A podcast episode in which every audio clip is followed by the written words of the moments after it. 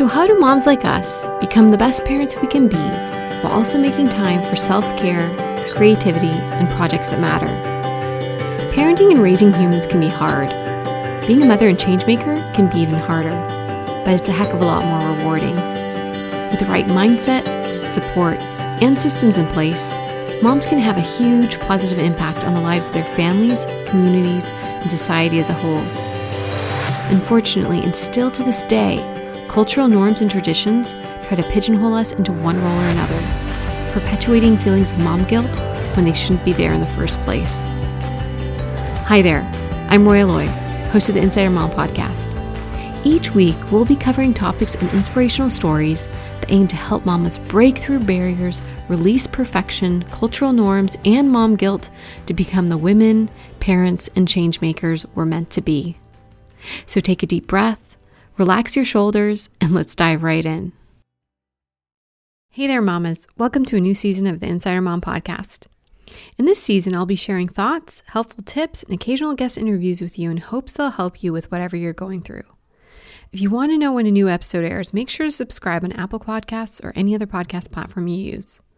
Also, don't forget to sign up to become an Insider Mom VIP at insidermom.com forward slash VIP to be the first to know about the latest updates. Without further ado, here's the next episode.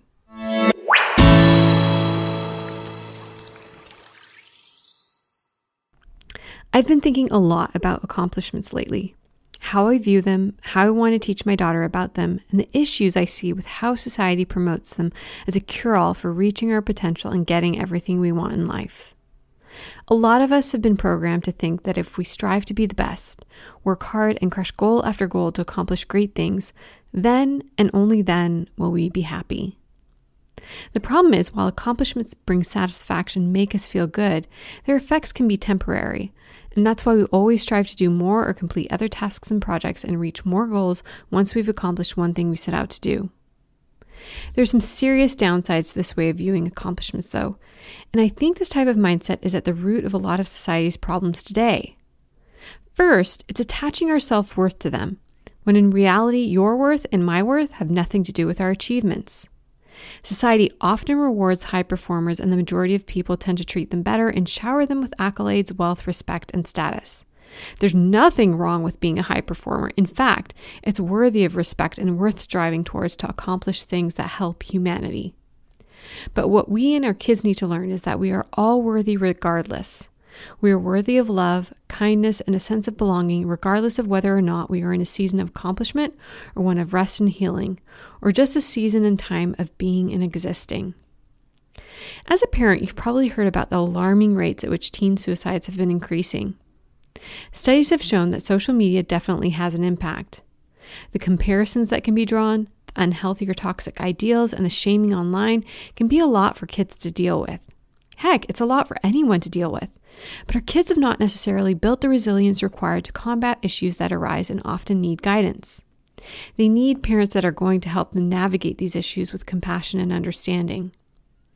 There's serious downsides to having or being a parent that defines their kids by their accomplishment status or popularity. A kid that feels like they're being defined by their accomplishments will often try to perform, thinking that it will lead to being loved, or they might just give up and not feel good about themselves if they aren't meeting their peers, parents, or teachers' standards, leading to depression and feelings of low self worth. Or worse yet, they might shame or target other kids that might be doing well in certain areas because they feel bad about themselves. This can be incredibly unhealthy. What kids need to feel and understand is that they are loved by their peers and family, and that they are worthy whether or not they've accomplished a particular goal. Helping them find healthy peer groups, schools, mentors, and teachers is crucial. Removing them from schools, classes, activities, or peer groups that don't have their best interest at heart might be one solution if they're not in a healthy environment. That being said, there are definitely seriously great upsides to accomplishments. Having a drive, purpose, or passion to make a real difference can not only help others, but ourselves and kids too. Knowing that there are healthy ways to deal with difficulties, setbacks, and negative experiences, channeling them in a way that helps rather than harms others can be incredibly powerful. So, how do moms in the pandemic fit into all this? Many moms have experienced setbacks in their careers and were left feeling stressed, tired, and anxious and exhausted. What we need to realize is we are all still worthy. The work moms do day in and day out to care for their families are seriously respect worthy accomplishments too, but not the kind that modern society values, unfortunately. As I've grown older, I've learned that accomplishments, while they can bring temporary satisfaction, they don't create lasting happiness unless they are working to better the lives of others on a consistent basis. There are definitely upsides to accomplishments born out of a sense of purpose and creating a benefit to humanity, ourselves, and the environment. And we have to ask what is it that people want? Happiness? Love? Respect? A feeling of belonging? being able to make a living and not worry about a roof over their head or having food on the table. These are all things that most people want. That's why being judged by accomplishments can be so damaging. It creates a feeling of unworthiness if a specific target isn't reached. There are also serious downsides of having a partner or parents that define us or our kids by our accomplishments alone. A partner or parents that compare us to others can make us question our self worth. For some, it can cause them to blame and hurt others they perceive to be doing better than themselves, creating a negative cycle. It can create a wide variety of feelings, interactions, and issues. We really need to examine and teach our kids about healthy versus unhealthy competition and ways of accomplishing their goals. Bullying, social media shaming, sabotage, and ostracizing or creating obstacles for those they dislike are things that can be caused by some who feel they are defined by their accomplishments or popularity. One thing we need to keep in mind whenever we hear hurtful gossip is what is the teller's motivation? We need to question things and think critically. In raising our kids, we need them to know how powerful their words are and how they shouldn't use their words to hurt or harm others because the impact can be real, not only online but offline. Our kids can experience the wide spectrum of emotions we all go through, but it's the way they channel them that matters. Creating posts or online videos to humiliate someone, whether directly or indirectly, is not okay. Happiness, sadness, anger, envy, jealousy, excitement, calmness are all states humans experience, but we need to learn and teach our kids how to channel their emotions in a non harmful and more positive way. We need to teach them that wanting good for others and wanting good for yourself too matters, but that it's okay to set boundaries with those whose behavior, words, and or actions hurt them. A few ways for us and our kids to never feel threatened by the accomplishments of others or to reduce feelings of envy is to not surround ourselves with people who compare us to others. Avoid people with toxic behaviors. Surround yourself with people who love you for who you are and want the best for you. And learn to want the best for others, even if they haven't always been kind to you. If loved ones and the people one lives with are the source of constant comparison and perfection, then having an open conversation or receiving counseling and therapy together or on one's own might be a solution to address the issue. If all else fails, boundaries might be the answer. We live in a world where there are people and companies that do great things in good ways. There are also people and companies who unethically reach their goals. For example, there was a grocery store chain I learned about that took a small business's recipe and idea and created the exact same thing and sold it for cheaper right next to the same product. A small business created by an owner with disabilities that had put all their savings into growing and creating their products to help them have a better life. Negatively impacting them and almost putting them out of business because the grocery store chain's brand was more well known and they could afford to mark down the price. This happens all too often in the world in different ways but it's still one of the reasons we need to reevaluate how we teach our kids about accomplishments and making money. We and our kids will all experience people who care for us, but will also experience people who don't and who will either intentionally or unintentionally make our lives more difficult. But it's up to us to build up our resilience. You may have a boss relative, former friend, or acquaintance who sees your potential or that of others and instead of celebrating it, feels threatened and instead of supporting you, throws obstacles in your way and deliberately makes things difficult for you, whether in an obvious way or not. Now, not everyone does this, but there are those who do. Some do it to many people, some only do it to those they dislike or feel threatened by. This is where forgiveness comes in, for you and or them. Now, while in the moment you might feel compelled to shoot back, don't. Don't use social media to humiliate someone who is hurting you online. Don't write a tell all memoir of everyone who's hurt you just to shame those who have shamed you. There are healthier ways of dealing with problems, and in reality, doing that will only create more problems in your life. I don't know about you, but if you're anything like me, I cringe and dislike it when I read social media posts, emails, blog posts, or books or articles where people are bashing or shaming others they hate or who wrong them or they plain old just disagree with.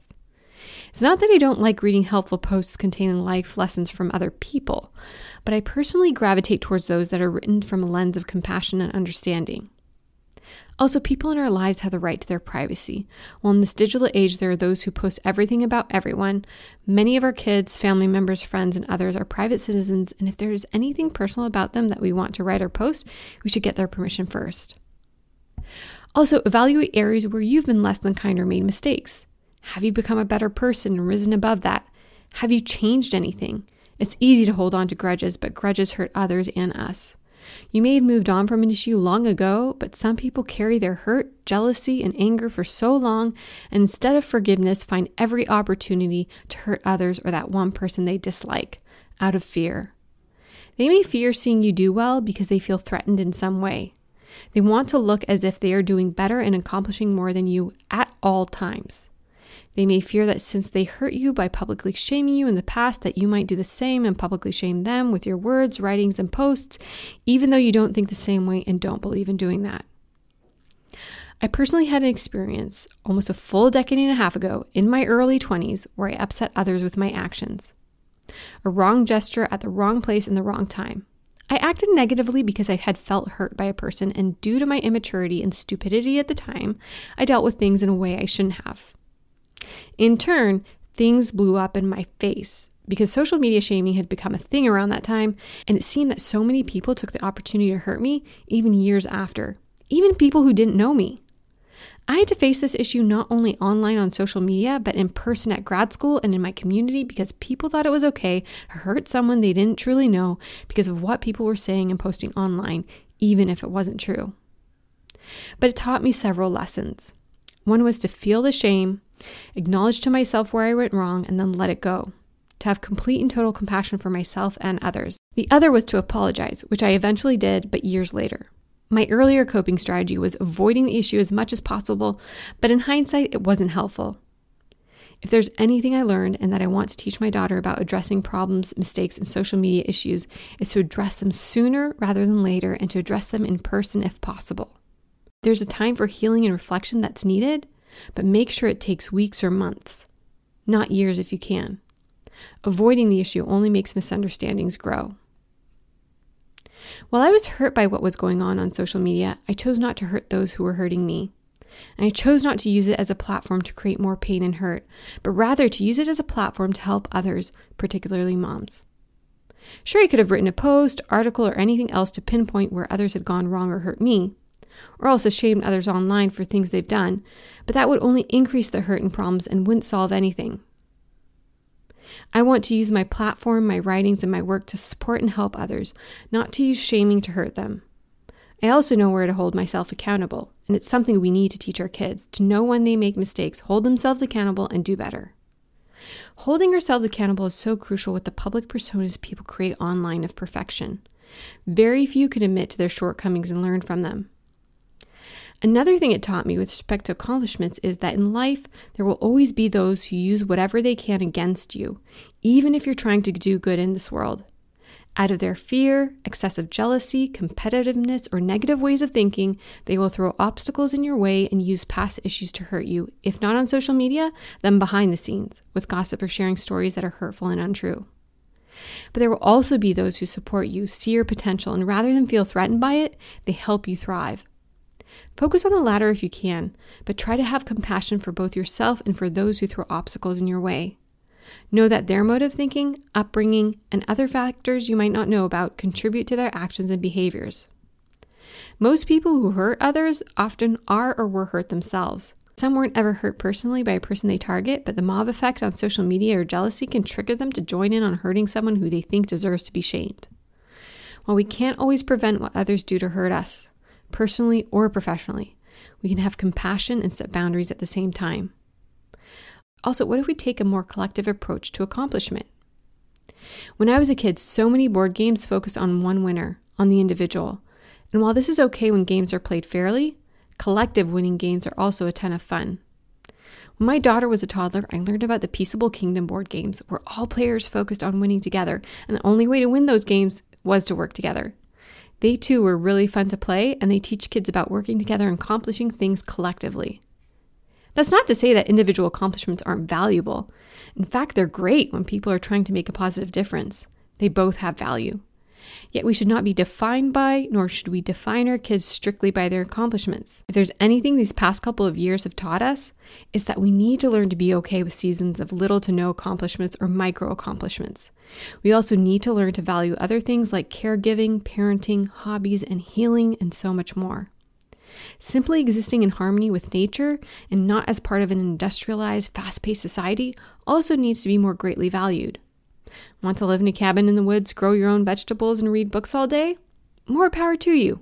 And if that's not for you, that's okay too.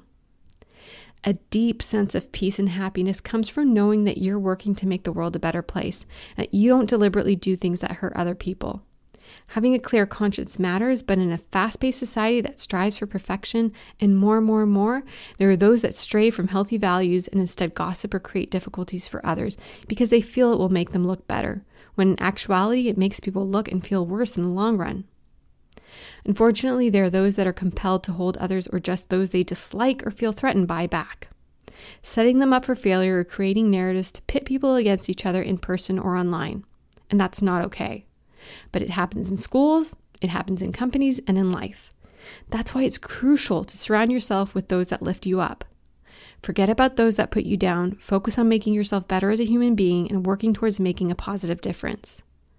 But what if you're currently in an unhealthy work environment or dealing with a situation where obstacles are being put in your way or you're not receiving the support you need? The answer isn't getting back at the other person or individuals. That's not okay and puts you down too and only creates more problems. How I look at it personally, well, there's a lot of beauty in this world and a lot of great people. Humans are fallible and their actions fall along a spectrum. I don't think this world is fair, and I don't think people living in poverty deserve to suffer or that it is their fault that they are suffering. Unfortunately, modern views of business success and abundance make it seem like those that benefit from a great life and a ton of privileges are more deserving than those who are living in difficult circumstances. That it must be karma or because they're more hardworking or deserving. In a lot of circumstances, that isn't the case. We don't live in a perfect world, and there's always been inequality and problems. However, I do think that people who are truly working to make themselves better and are working to create positive change can make an impact. There's something really neat about people actively working on themselves who are genuinely kind, compassionate, and caring and want to make a positive difference in the world. If that's you, and if you're facing difficulties and obstacles right now, know that you matter no matter what, Mama and that there are people out there who see your worth and love you just as you are. Connecting with those loved ones and friends more often will make all the difference.